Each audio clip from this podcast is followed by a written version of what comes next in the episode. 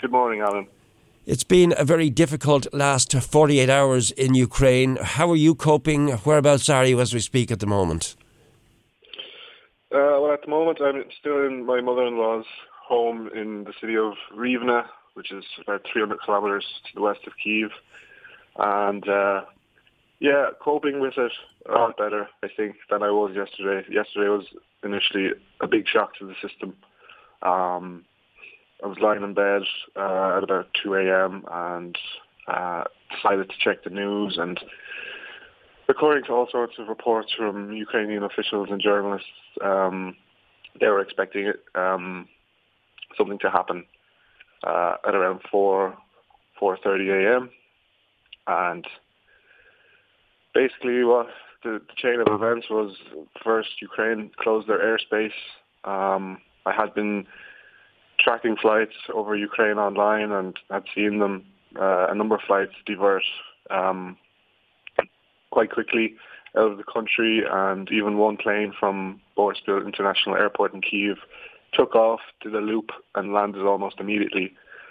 And uh, yeah, and then once the airspace had been closed, I think for about 10 or 20 minutes, um, I then heard a number of uh, what sounded like jets flying right over um, our building. So I went, looked out the window, um, then I went down to the balcony, and it was very cloudy and dark, of course, so I couldn't really see anything. And it was almost impossible to hear what direction they were going. It honestly sounded like they were going in every direction. This this this this, this continued for about half an hour, and then um, Vladimir Putin went live and basically made his declaration of war on Ukraine.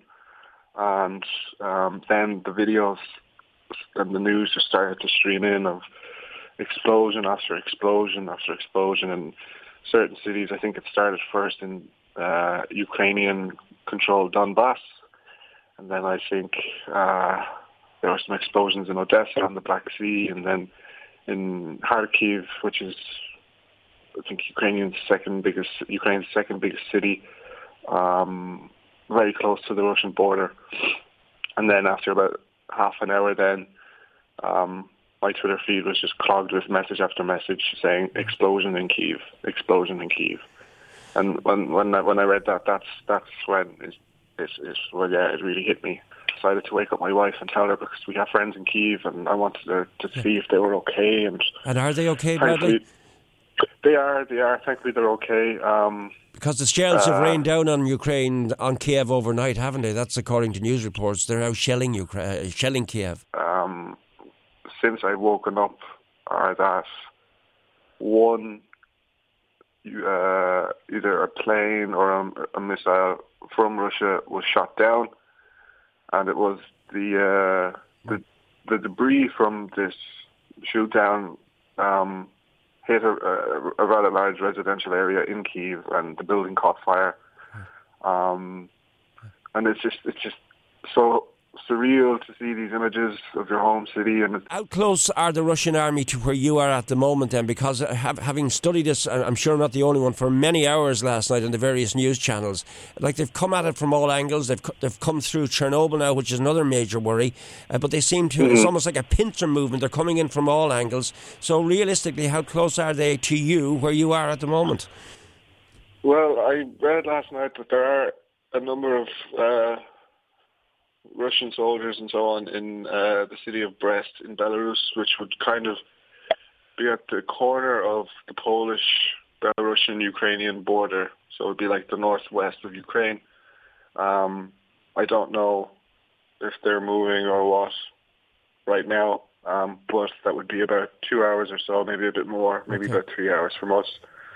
Um, but um, yeah, I've seen no reports of anything happening here. I do believe overnight the Rivne airport was struck, but I don't think any serious damage was done. What will you do, Bradley? I mean, there's been a call to arms. I mean, as an Irish citizen, obviously, are, you, you, there's not a risk of you being called up, is there? Well, yeah, I, I won't be called up. The, um, martial law has been introduced, and curfews have been introduced in cities across the country, um, and as a result, I think Ukrainian men between the age of 18 and 60, I believe, um, have been told that they won't be able to leave the country. I think the Ukrainian um, army is a little uh, short-staffed in comparison to the size of the Russian army. Um, and as a result, over the last couple of weeks and months, you know, there have been um, uh, voluntary kind of territorial defense units set up where um, anyone really who wanted to, um, um, as long as they met certain requirements, like if you're a foreigner, you have to be officially living in the country for five years. So that rules me out. Um, okay. But um, yeah, they they're they're trying to like you know reinforce as much as they can, and uh, well, yeah, given the size of the Russian army, um, in comparison. Um, we just have to kind of wait and see. Our plans are, I mean, we've been made aware of where the bomb shelters are in the city. There's right. a bunker in our building. There's bunkers in most buildings, really, since will most you, of these will buildings will, will you stay put, Bradley, or will you try and get out?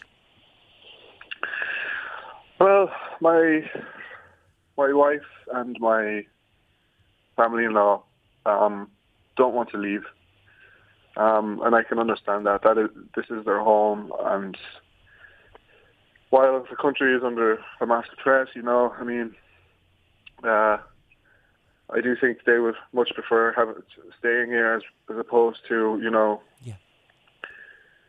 sitting in long lines at the Polish border. I've seen that they're 10, kilomet- 10 kilometers long this morning, and um, I don't think, well, my mother-in-law or nor my uh, grandparents-in-law um, especially them, aren't in any state to make any long journeys to Poland or hmm. anywhere else and to, yeah. you know, basically become a refugee and live in a refugee camp. Um, so we're going to stay, stay put. We're safe inside. Um, we know what we need to do okay. in the event of anything happening. Um, my mother-in-law has a friend with an apartment in Lviv, which is a city closer to the border again, about two hours from here. So if needs be, we can head there. And again, if anything else were to happen, we can always head further south into the mountains near Hungary, um, um, just as close as possible to any EU or NATO borders, really. Um, so yeah, that's that's that's that's where we're at. Can we be doing more? Is there anything we can be doing apart from keeping in contact with you? Is there anything else we can do?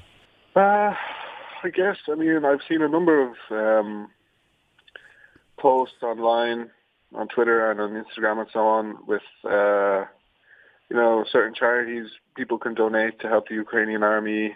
Um, I don't really know any off the top of my head, unfortunately, but um, if people if people go looking and um, well, yeah, if people go looking online, I think they can find them. Um, I think there's one called savelife.in.ua, and I think it's a it's a charity of the armed forces um, in Ukraine. So that's the only one I can think of off the top of my head. Other than that, I mean, I don't think there's so much someone can do from the outside, really.